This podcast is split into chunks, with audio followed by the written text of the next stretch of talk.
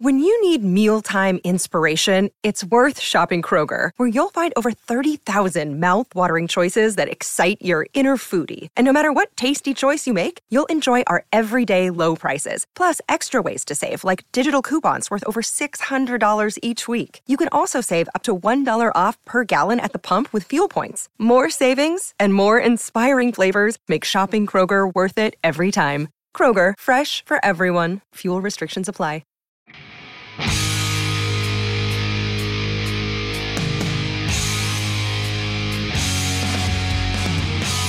What is good, everybody? Welcome to another Gold Standard podcast. I'm Rob Stats Guerrera. It is Thursday, so I'm with Levin Black. Hi, Levin.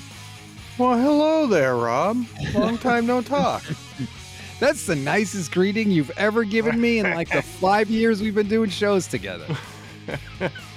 Five years, Jesus, I'm not that old. It's probably around there. Yeah, it's uh, It's we're we're coming up on. This will be our fourth season. This next season. Yeah. I was pretty much right. Four Oh, years, yeah. five years. You you only almost doubled it. Right. Yeah, Sure. that's fine. Uh, before we get rolling here, everybody, please like and subscribe to the YouTube page. And of course, rate, review, and follow the Gold Standard Podcast Network. We are starting to get some reviews and we are grateful for them.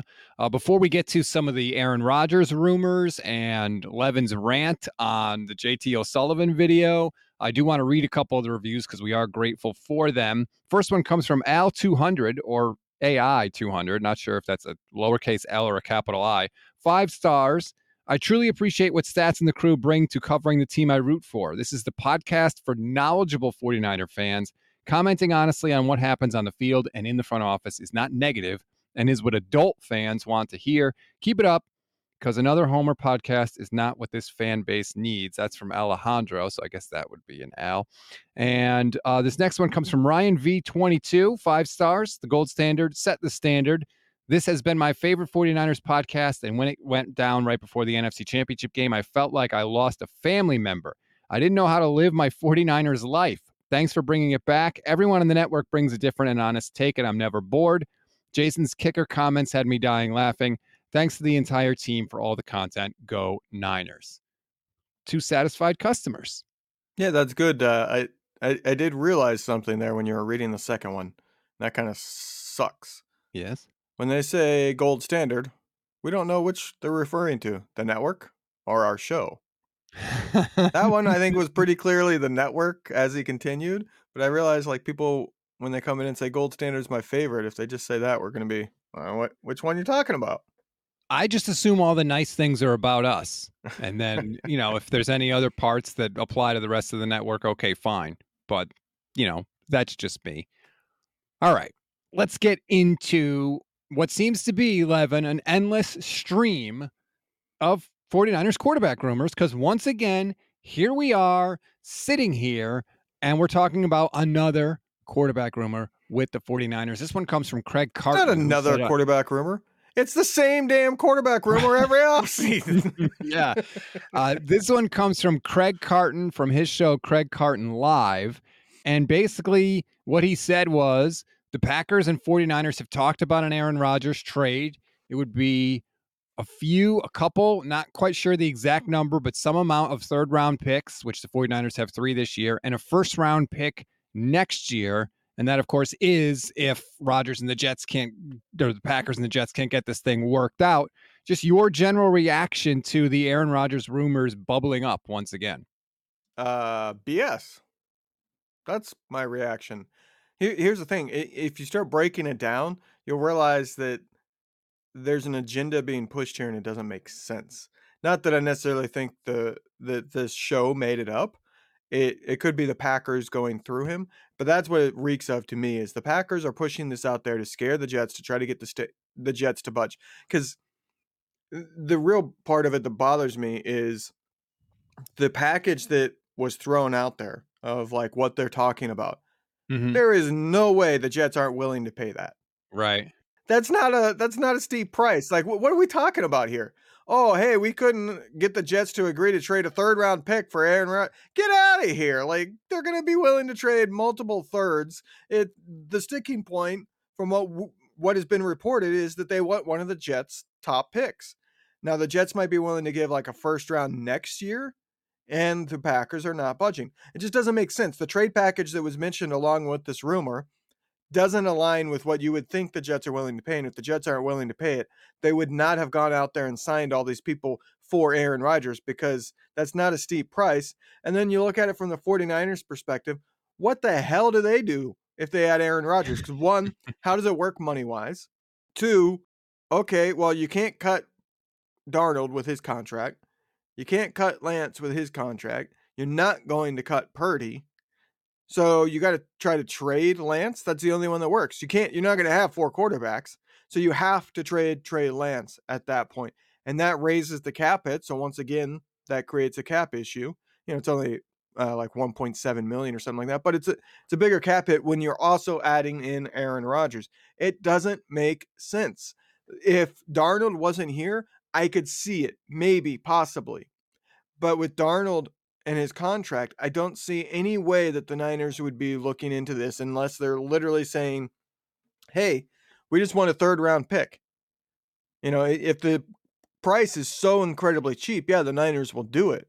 But if the price is so incredibly cheap, the Jets are going to do it. So it doesn't make right. any sense. Yeah, I agree with you. I said the same thing in 49ers and 5 uh, yesterday morning. Like this is just the Packers trying to, you know, create a boogeyman for the Jets because the Jets can sit back and say, "Look, if we do nothing, you got to pay that guy sixty million dollars." So yeah. I know you're not going to do that mm-hmm. if you're the Jets. You're saying this to the Packers, so I'm not going to give you a first round pick.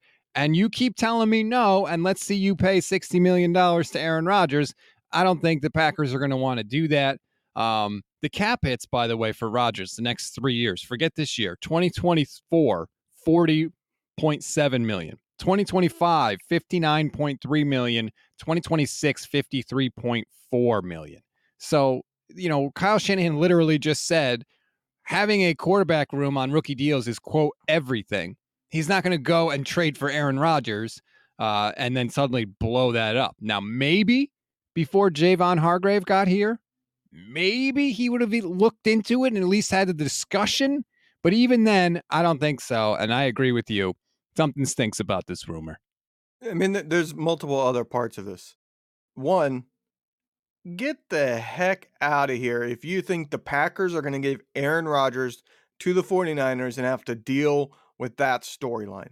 There is no way they're willing to do that. There is no way LaFleur is going to give Rodgers over to the guy that got, gave him his start and Kyle Shanahan. If Kyle Shanahan goes on and wins a Super Bowl with Aaron Rodgers, something LaFleur was not able to do, what's the storyline going to be? Oh, LaFleur is the problem. That's why they weren't able to win the Super Bowl with Rodgers in, in Green Bay. And then you got Green Bay. Like the Niners keep knocking them out of the playoffs. There's no way they want to then turn around and go, okay, go win a Super Bowl with our guy. We're totally fine with that. There's just no way. It makes no sense. To me, this is 100% the Packers wanted a storyline out there to at least create another possibility. I think personally, if the Packers did that, they picked the wrong team because this is so unbelievable. Like, pick another team that's got more of a chance. You know, say say like the Texans or some somebody that actually has some logical chance of the Packers being willing to actually trade Rodgers to. There is no way Rodgers will be with the 49ers because the Packers will not give him to an NFC rival like that. And that pretty much means everything else is pointless because you know it's not going to happen. Yeah, I think the Jets realize the leverage that they have. Now, granted, the Jets don't exactly have a backup quarterback plan ready to go, but they could always draft somebody if they want to, uh, or they could pursue Lamar Jackson. That's still a thing that's out there. So I feel like the Jets have more leverage in the situation. The Packers are trying to do whatever they can to get. And if I'm the Jets, that's what I use for my for even more leverage. Put reports out there that you're pursuing Lamar Jackson to get the Packers to go, crap, we need to move. It's, yeah. So I, I think that the 49ers side of this is largely not reality anymore. Not even reality on the Packers side because they're not going to put him with the 49ers. They're not going to yeah. make that marriage made in heaven storybook ending for Rodgers. The ship has sailed. You know, the Niners tried to get Aaron Rodgers in 2021 before they traded up to three for Lance, and they tried to get him after. The day of the draft, they called the Packers to try again. So they definitely wanted him But I just think that, you know, the ship has sailed and, you know, people could talk about, well, Rodgers is from there, blah, blah, blah. If they wanted Aaron Rodgers, they should have drafted him in 2005. It's not happening. And I look, I know I'm the old fuddy duddy in the room and people were getting on me on Twitter when I said this. Kay Adams called me out. I don't want him. I don't want him. I don't think eh, he's I would take him as if they could make it work, but they just can't make it work. So there's no point. Like, I think one of the ideal quarterback situations that the 49ers could fall into is getting Aaron Rodgers, get two years out of Aaron Rodgers, and then the following year after Rodgers retires, you got Purdy in the final year of his contract. He can start, he can take over, and you can see if he's the real deal. If he's not, guess what? You don't owe him any money. I don't want Rodgers. I don't think he's nearly the player he was. He's not all in. And that's the big thing for me, Levin. He's not all in anymore. He doesn't want to show up for OTAs. He had all rookies basically in his wide receiver room last year for the Packers, and he didn't bother to show up for OTAs to work with them. And then what happened? Oh, the offense started slow, and people are like, yeah, but at the end of the year, they look good. Yeah. After they actually got reps and time together, their chemistry improved. Imagine that. But like, if he's not invested enough to do that, then why do I want to bring this guy here? I, I don't like it. I don't want it. He said he was 90% retired before. If you're that close to retirement, you are retired. No thank you for me on Aaron Rodgers. I don't want him. we need to start calling him Brett Rogers. It's he's literally the metamorphosis is almost complete. Yeah, it's Um, weird. So no thanks on Aaron Rodgers. Fun to talk about for another day, but uh, yeah, I agree. I think your take on that is spot on. The the Packers are trying to pull a fast You're one. damn right and it is. I give you credit when your takes are right. It just doesn't happen that often. I know my Twitter banner is proof of that. See, exactly. Exactly. Uh, and speaking of giving credit, I want to give credit to Haberman and Middlekauff because this is something that I heard on their show that they didn't spend too much time on, and I have not been able to think about anything else since I heard it. So I wanted to bring it up with you. I mean, the two guys you didn't put in the media bracket. Yes, I'm sorry. I'm sorry, guy. And like I'm, I apologize. Okay, Habes and Middlekauff, forgive me. The question that I think it was Guy brought up is: Is Brock Purdy going to be a captain this year? Which I think is fascinating. And if you don't remember why, this was a big deal with me last year when the 49ers named their captains and Trey Lance was left off the list. The Niners had seven captains in 2021. Then all of a Mhm. sudden in 2022, they mysteriously had six. He wasn't left off the list. The list was trimmed. It was shrunk to exclude him. Yeah. Right. He was on, and they purposely said, Oh, hold on. Let's just magically cut it here. Oh, look, Trey Lance isn't a captain. And they, I mean, they, first of all, they talked way too much about it. They revealed way too much of the process, which made them look terrible. Um, but they cut Lance out. He was mysteriously all of a sudden they they couldn't have another captain, and he wasn't a captain. And my whole theory at the time was because they knew they might have to bench him, and they didn't like the optics of that. So uh, Guy Haberman brought it up. Is he going to be a captain this year? And I think it's fascinating, Levin, for many reasons. If he's not a captain, the Niners can clearly justify it, right? We don't know when he's going to be back. We don't know, you know, there's too much uncertainty there, so he's not going to be a captain. What if he is a captain? What if Brock Purdy is a captain and he can't even play till week four? What does that then say about their decision to cut Trey out of it last year?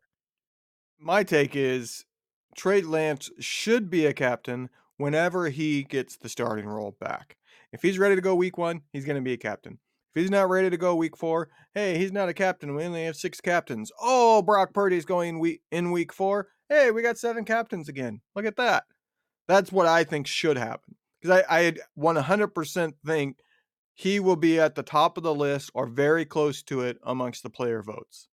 I think he's going to be top three of the player votes for you think Brock will be? Yes. So I, I think he will be in that locker room seen as a captain. The problem is, to me, I think it would be misguided by Kyle Shanahan to allow Purdy to be named a captain when he can't play, and then Trey Lance has to go out there. To me, I think you just delay it. You keep it at six captains, and then once he gets a starting gig back, you make him the seventh captain. But if Trey Lance truly has, as Kyle Shanahan said, a chance to get the starting gig back, then you got to make sure that there's not a, a quarterback that's already a captain because then your hands are tied. I think the, the moment Purdy is healthy, he has to go back in. But if Purdy can't go, say, until week four, you want to leave open that door just in case Trey Lance comes in and say through three games he has nine touchdowns and they're three and zero, oh and you want to stick with him. You don't need that mess. So why right. create it? Why even open that door to a possibility? There's no reason to open that door as a possibility.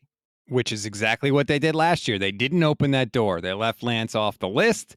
And they even said he was the seventh guy and they cut it off. They told us Deebo was eighth, by the way. Um, if you forget, it was Armstead, Warner, Kittle, Trent Williams, Jimmie Ward, and Nick Bosa. Those were the six last year. So with Ward leaving, Levin, that opens up a spot for Deebo. Is that a? You think it's Deebo or Christian McCaffrey?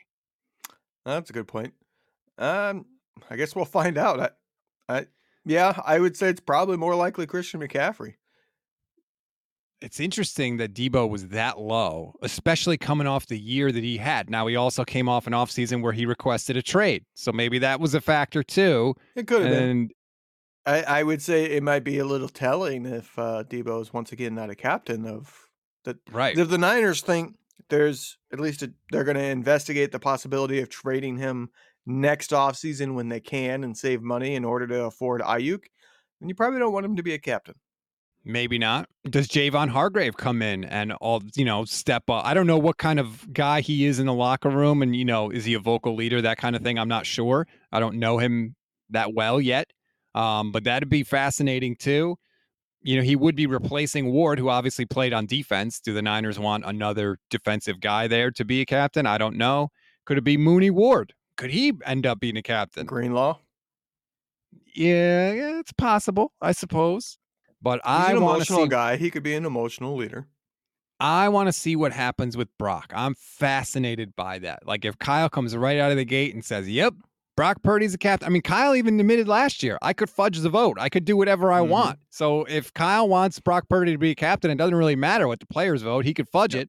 it. Um, if Purdy is I, a captain week one, even it, when he's not healthy, the writing is on the wall. Everybody knows the deal. yep. It's done. And I think that's stupid because I think that would have to, at least in some small way, affect Trey Lance. So why why do that? Like, it, it, but it wouldn't. Let me say this: I'm talking logically. It wouldn't make any sense. Why open that door?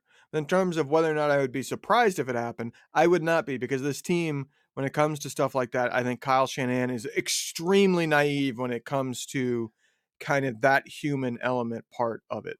I, I think he, I think he, he is kind of a hard knock, kind of old school guy that you know, quit being a crybaby, get over it. It's like the reality is, yeah, it does affect things, so stop doing it. But he's never learned that lesson. He's never going to. You know, I think obviously he knows how to handle players but there are certain aspects that I think he doesn't understand the when you slight somebody or you ins- not necessarily insult, but you know there's some kind of perceived negative thing out there that does have an actual effect and it's not always positive. So you shouldn't uh, open that door if you don't have to. And here's the other I think kind of interesting side of this is what if Brock Purdy is voted as a captain by the players. But Kyle says, I don't like that can of worms. I don't want to open that door. I don't want to go through that process. He's already admitted he can change the vote. Does he then say, I got to take Brock off the list because I don't like the optics of this situation? And does he go against the player vote? Is that a possibility? Absolutely. Like I said, I think Purdy will be top three in that voting 100%. So if Purdy's not a captain, I would say, yeah, Shanahan did some shenanigans. That that should be like a, a trademarked thing, by the way. Shanahan shenanigans. Shanahanigans. There's so many possibilities there. You can't. You got to make it one word. Shanahanigans. Um, yeah, and it's funny because uh, at last year everybody told me, "Oh, Trey Lance hasn't earned it. Trey Lance hasn't earned it." But Brock Purdy, with all of his seven games, oh, he's earned it. Eh, If I'm being honest with you, I think that there is a little different of a level there.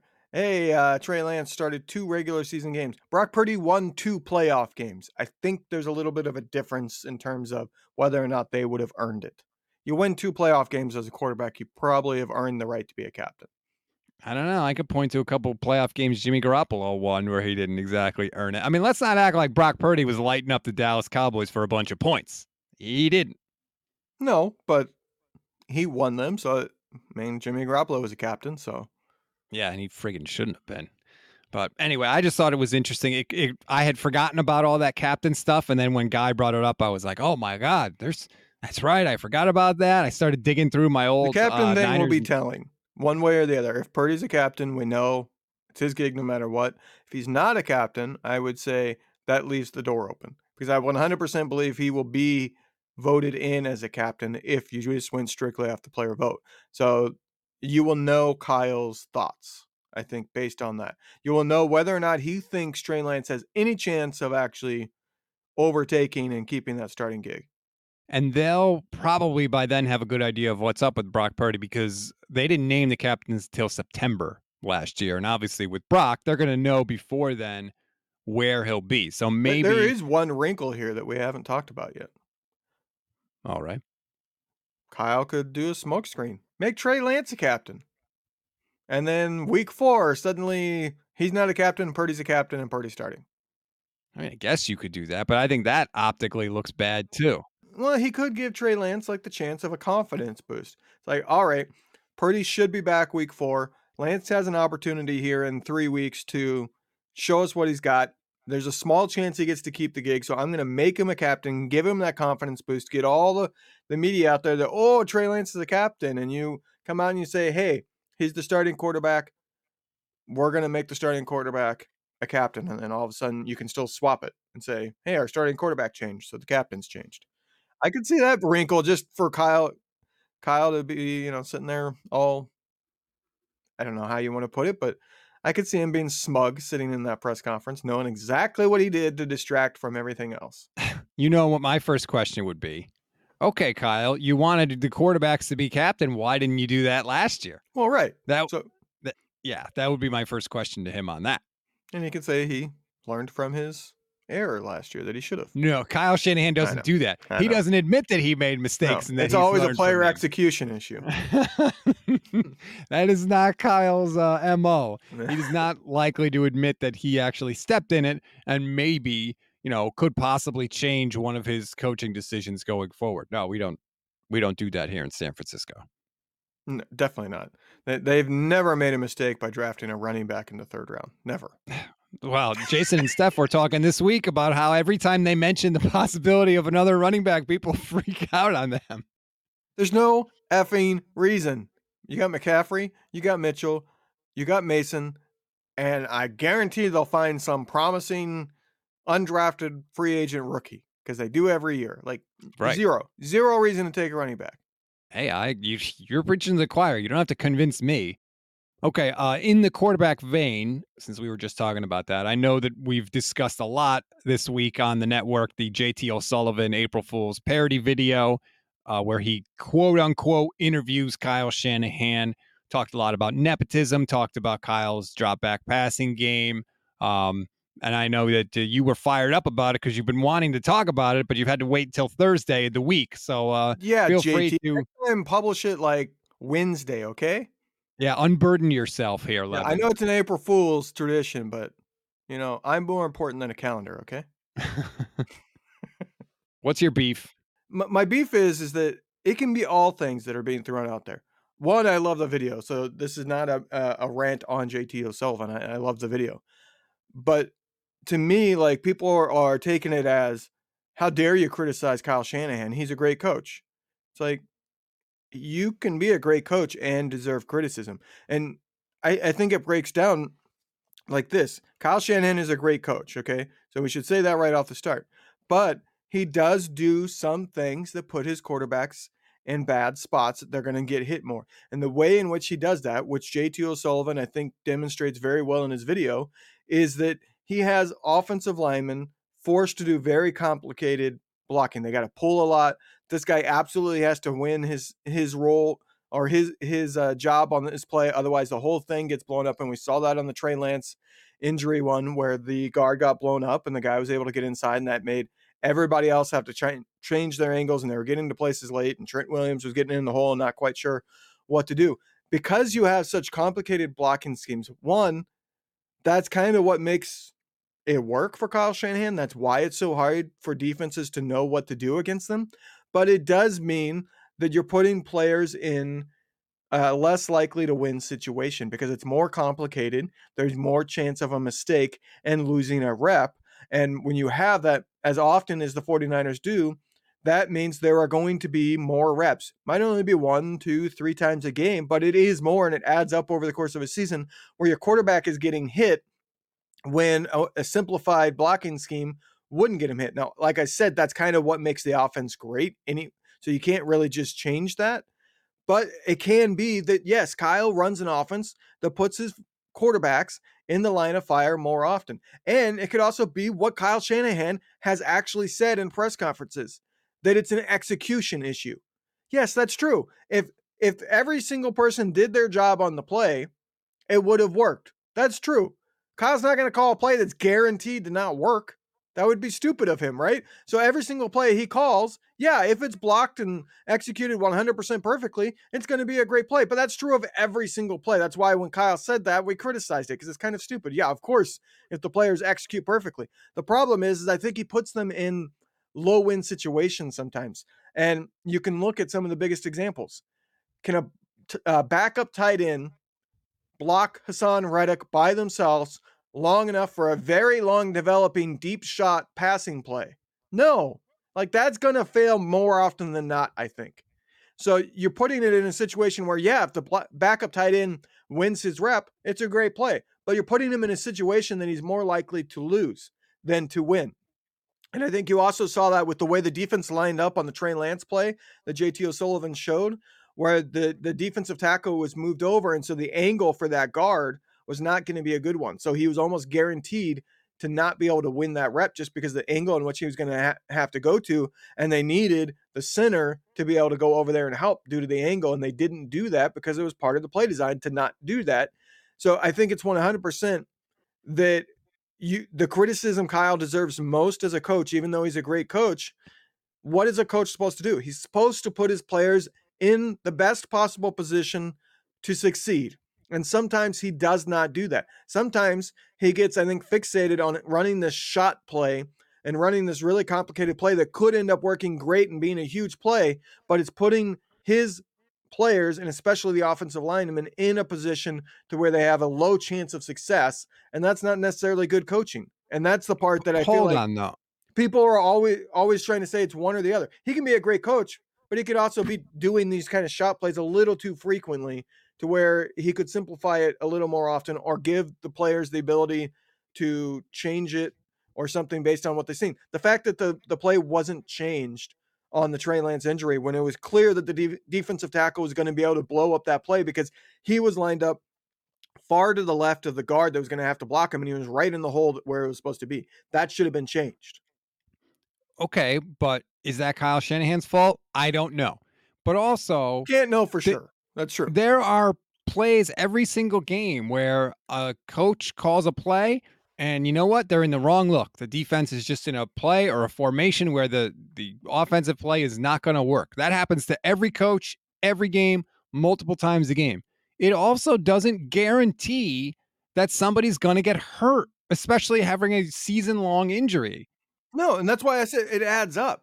If you're doing that more than other guys, even if it's only one, two times a game, that's 17 to 34 more hits on your quarterback if it's one to two times a game. And that adds up. And I do think Kyle calls those those plays a little more frequently than others. And that's why we have seen his quarterbacks get injured far more than any other coach. And that that even goes prior to Jimmy Garoppolo. Obviously, Jimmy Garoppolo is part of it. And Jimmy Garoppolo is certainly injury prone.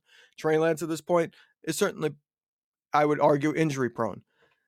But at the same time, it can that's another thing that can be both. Yes, you can have players that are more likely to get hurt for the unknown reason that medical doctors have not been able to figure out of why one person's injury prone and another person's not. but it can also be that you have injury prone players and you're getting them hit more often due to the type of scheme that you're wanting to utilize and the shot plays that you're wanting to call. It can be both. I just feel like he, he puts his players in a position where they're not going to be able to succeed a little too often. I would say great play callers do the opposite. And I think Kyle is a great play caller. He's not perfect at it, but I, I think that he gets way more blame for injuries than other coaches. And uh, to me, it's, it's we've gone too far in that direction. Like you, there are no, you can't avoid all injuries if you call a perfect game. That's just not how it works. You know what I would be fascinated to see, and it's way too large of a thing for me to compute, whether or not this offense, go back, look at everybody that's running this offense, which is uh, an offense that causes a lot of offensive linemen to need to pull. It's a lot more pulling. That's why Shanahan looks for these athletic offensive linemen that are capable of getting to the second level and look to see if those offenses do have, when added up all together, you're going to get a pretty large sample size, compare it to the NFL average for injuries, and see if it is the offense. That because so many offensive linemen have to pull, you one, have guys going in different angles, and two, when you're pulling, it takes longer to get to your spot, and a lot of things have to go right for you to be able to get to that spot. So maybe there's chances of guys getting hit more because you have so much motion going on amongst your offensive line. I'd love to see that because there are. Mean, you you can look at you know Mike Shanahan's offense. You can look at the Rams. You can you can go up and look at the Packers, the 49ers. You're going to have Dolphins. a wide number. You know, you can get 20, maybe even 30 seasons worth of a sample size to compare to the NFL average and see if it does actually lead to more injuries just because of the way the offense is set up.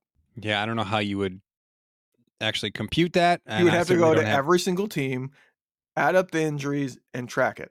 And that's. I have neither the time nor the inclination to do that. Some for an NFL researcher, Michelle. All right. Well, that'll uh, segue us nicely. I see what you did there. You've obviously learned a thing or two after working with me for all these years. Oh, yes. I learned this from you, not from my years of doing this. Into our last topic of the day, which is apparently you have a bone to pick with me and Michelle for something we said last week.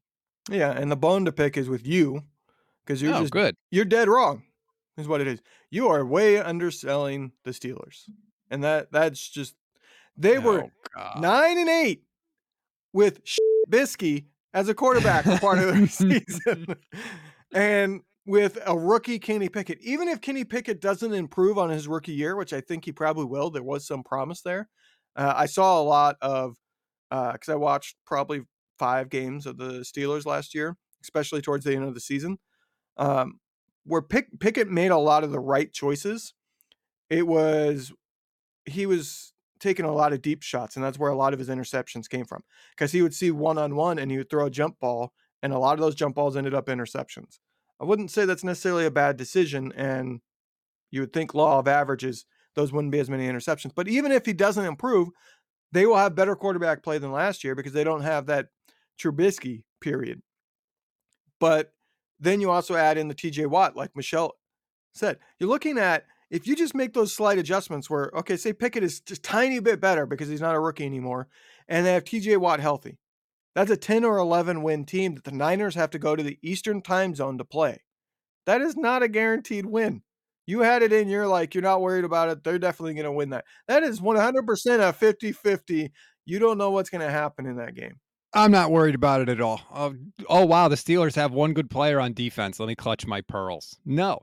Uh, we do this with teams all the time. People are doing this with the Lions too. They're like, "Oh, look They're not the Lions. They're the polar opposite of the Lions. They haven't had a losing season since we were almost in diapers.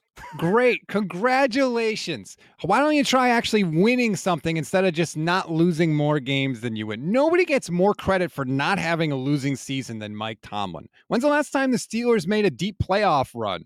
Great. But if you are a 9 10 win team every single year, it means that you are a decent team. And that when you have to travel a very long way to play that team in their house, it's not a guaranteed win because they are a playoff team almost every single year. Mike Tomlin since 2018, he was 9 6 and 1, 8 and 8, 12 and 4, 9 7 and 1, 9 and 8. That's barely over 500. I'm not shaking in my boots to play them. I don't care if it's in Pittsburgh. I don't care if it's in San Francisco. I don't care if it's on the moon. All right. I do not care who the Steelers beat last year. Okay. They beat Cincinnati in week one in overtime, which weird stuff always happens in overtime. Mm. They beat Tom Brady.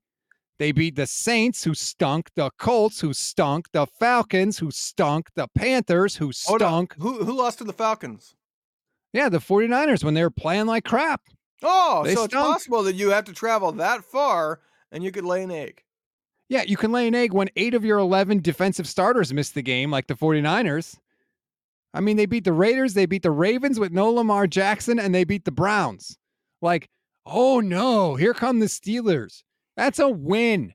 Book it. Whether it's Brock, It's a whether coin well, if it's if it's Sam Darnold, forget that. I don't I won't pick the 49ers to win in any game Sam Darnold starts. But if it's Brock or Trey, that's a win. That's a win. The Steelers. I don't think the Steelers are some great team sitting here, but they're a pretty good team and they're at home and the Niners have to travel a long way where the track record is not great. The 49ers I will are be, great. by the way, going to- fascinated to see if they do a young if the schedule breaks down to where that Steelers game is like the second game of uh, East Coast trip because Youngstown is an hour from Pittsburgh. Well, that's the issue is that the Niners are good traveling east, but then when they come back is usually Yeah. when they have their problem. And they do have, if you look at the road games this year, they've got quite a few trips to the to different time zones, I'll say. Remember, I think it would be fascinating to have a a pit uh, or a Pennsylvania back to back. Have them play Philly and then have them play the Steelers. Right, which is why I love when the schedule comes out in May because we get to actually see how this breaks down. The Niners have road games in Philly, in Washington, in Cleveland, Pittsburgh, like we talked about, Minnesota, and Jacksonville. So that's a lot of time outside the Pacific time zone. Remember last year, after like their bye, they only left the Pacific time zone once for like the entire second half of the season. It's not going to be like that this year. Actually, if I'm the 49ers, I would be sending the league saying, hey, give us Cleveland and Pittsburgh back to back. Because Right. Philly is six hours to, or five and a half hours to the east of Pittsburgh. Uh, Cleveland is like three hours, and right in the middle is Youngstown, which is, you know, the, the hometown of the 49ers because the owners are from there, but they've stayed there before, had success there. And that's like almost dead on in the center between the two cities. So it'd be easy. Like they could travel to the game from staying in Youngstown if they wanted to for either one of those games. It's close enough. Jed said at the league meetings this year that he's willing to do the kind of extended East Coast stay again this year, mm-hmm. like he's done in years past. If they're in Youngstown, I already told my wife I might be spending a week in Youngstown. Oh boy. Levin road trip. Actually You probably should- wouldn't even have to stay in Youngstown. It is about an hour from my house, so I could just make that every day. There we go. Well, like I said, you know, we're we're talking about doing the Niners road trip to Pittsburgh to try and get that going. Um, hopefully we can, but again, that, we got a lot of stuff we got to get in order before By the way, that. have you ever been to a major college game? no. Yeah, I didn't think so. I, I was listening to you and Vish. What is wrong with you? Okay. See, I am polar opposite of you two because I grew up in a Big Ten town. So I went to Purdue football games when I was a young kid. When I got into high school, it was the Drew Brees years. My mom decided to get season tickets. She worked for Purdue, so they actually weren't expensive. Uh, and so, like, I've been to a lot of big football games. NFL games, I've only been to three because the Niners don't play around you a whole lot when you grow up in the state of Indiana. But, like, I that atmosphere, like I live for that atmosphere. When I was in college and I was covering my college team, the first year I, I covered the football beat, I stayed up in the press box. The second year I said, screw this. I'm going down to the sideline so I can feel that energy from the crowd and really be a part of it. And so I did. Every game I would I would be roaming the sidelines back and forth and be watching like you can get more from that where you're watching the players and the coaches interact and you can kind of pick up on things that it's difficult to pick up from in the press box. But I live for that atmosphere. yeah, great. What does that have to do with me going to a game? How can you be a huge football fan and never have been to a major football game of any level? because you're talking to somebody that's been producing a national sports talk show for years. I always had a, a national sports talk show to produce on Monday morning at 6 a.m. You didn't have that while you were in high school. You didn't have that while you were in college. Granted, you chose a college with no freaking football team, but you Well, were close you to me. I mean, you you were half an hour outside of New York, an hour. You don't have any idea. Do you know where New York and Connecticut are? Have you looked at a map? I do know No. where they are, but I don't know how long it takes you because I know traffic would probably be insane. It takes a lot longer than a half hour. Um, yeah, I so first of all, I've gone to high school football games. My high school football team was awful. Uh, there was no football team in college because I went to Quinnipiac University. They do not have a football team, so I didn't go to any football games in college. And then, like I said, I started working for ESPN while I was in school at Quinnipiac. So I've been producing national talk shows on Monday mornings. I can't be going to a game on Sunday and hanging out till midnight and then showing up for work at 4 a.m. the next day, which is what I was doing. yes, you can. I've done it. You have not done it. I You have, have not. In fact, I do it every single instant reacts when we have a damn night game. No, but you're not producing a national talk show where you have to be able to talk about everything that goes on in the other games, which you can't see if you're at one game. That's the thing. You're cut off. I, I don't like that feeling of I need to like I need to know what's going on around the league everywhere. I got to have multiple screens up. I got to be in my in my spot in my element. I I don't know. You got to be in I don't know if I would like what it. You're saying I don't know if I would like you you are now known as. Rob Hermit Guerrera. No more stats. You're Hermit. that's that's a far less sketchy nickname. I'll just say that. A little more fitting Um, though. but I would obviously be willing to do it if we could all go to a game and get the chance to meet people. That would be really cool, and all meet up because we've all, none of us have ever been in the same room together. So obviously that would be super cool. Well, that's not true. Um, Steph and Jason, they've met. well, that's true. Yeah, Steph and Jason, but the rest of us have not. Um, speaking of things we have going on, which I mentioned a little earlier, you have started the official Gold Standard Network Instagram page. It is brand new. There's only two posts on the whole page right now. As I Both say made this, like an hour ago. So there you go. That's how fresh it is. But obviously, we'll have more content as it gets going. But please follow us Facebook there. too. Facebook too. Uh, you can search GSN 49ers on Instagram and it'll pop right up. You can uh, obviously search for Gold Standard Network on Facebook and it'll come up. We'll have content there for everybody. We're we're getting this thing up and running. We'll make a post once we, we're still working out the kinks. I literally just created them, but once we get everything kind of smoothed out, all the details in there, we'll make a post so that you can easily find the link to follow. Right. But if you want to get on the early start, you know, the soft opening, so to speak, like restaurants have a soft opening, there you go. Feel free. Uh, we're going to hopefully get a website up and running. Um, it's in the works right now. We're it's under construction, let's say. But once we do, we'll have a gold standard website. I know Levin, you want to write for it. Michelle wants to write for it. I'm going to write for it as well. So we're we're trying to get everything up and running before the start of the regular season. So that's the ultimate goal. And uh, Yeah, once we do, Purdy. Oh. Who's gonna win that race? We might have the website up in week one. We might have it up in week four. Who knows? It's too soon to tell. Check back in three months. Uh, yeah, that's the race. That's what we got to beat. And That's the- screw regular season training camp.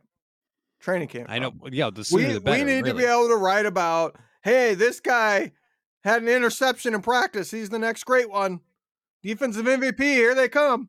You know, I used to be on that train, but now considering that basically we were lied to last year in terms of how the quarterbacks did, I want to know every single freaking thing that happens in training camp this year. I want to know everything. I want as much video from camp because I don't know if Brock Purdy was good in camp last year or if he sucked. Because Larry Krueger says he was awesome. Jason Aponte and Steph and other people that were there, Grant said Brock Purdy stunk. So, like, I don't know. So this year, give me as much. I'll take everything. Sounds like we need to get a sponsor so you can go spend two weeks in San Jose. I'll do it. I don't have anything else to do right now. Please, some some local company out in California or San Francisco. We had three million downloads last year. That's a big audience for you. Feel free to throw us some coin of the realm, and uh, I'm happy to go out and cover training camp. Sure. And if you want to throw a little extra so a second person can tag along, uh, I won't argue. God, I can't imagine what it would be like to be out on the road with you. We'd have to share a hotel room. Oh God. You'd be surprised. I am uh I have two different personalities. The mess with you uh life of the party persona that is my outside of home. If I'm in my hotel room or I'm at home, I'm vegging, relaxed, quiet, polar opposites. I have to flip a switch to be this awesome and good looking. I I'm speechless. I have no speech. If this is Levin with with turned up Levin, I don't even want to know what vegged out Levin is. Do you even speak? Yeah, I I really do have like two completely different. If I'm out in public, like the like my father comes out, my my father's an extreme extrovert, always the center of everything. When I'm at home, it's my mother's introvert, and like I just sit around. I don't I don't need to do a whole lot. I don't want a lot of activities. I will get annoyed if my wife has a whole bunch of activities planned for days off. It's like, how about I just sit and do nothing? And you call me the hermit. Okay. That's gonna do it for this edition of When, the show. when's the last time you left your basement, Rob? Or your house, I should say. I went upstairs 40 minutes ago to eat lunch. You That's why I changed it to the house because I knew you were gonna be like, I went upstairs. I leave the house every day. I got to pick up my son from school and drop him off in the morning. So there you go. Uh, please rate, review, and follow the Gold Standard Podcast Network, everybody. If you leave a five star, if you leave any review, I promise we will read it on the show. And please like and subscribe to the Gold Standard Network YouTube page as well. We will talk to you next week. Levin, I hope you have a very mid weekend. How do you like that? Yes, that's a great thing to say on Easter weekend. Thank you so much for that. Well, not everybody celebrates Easter. I'm actually going to my hometown, so boom. Is that good? I don't know. Yeah. I haven't seen my extended family in years at this point due to COVID. They're probably really bummed about that too. I got like 40 or 50 family members back in my hometown. Like I had 22 cousins on my dad's side. That is a lot. Well, enjoy that. We'll talk to you next week, everybody.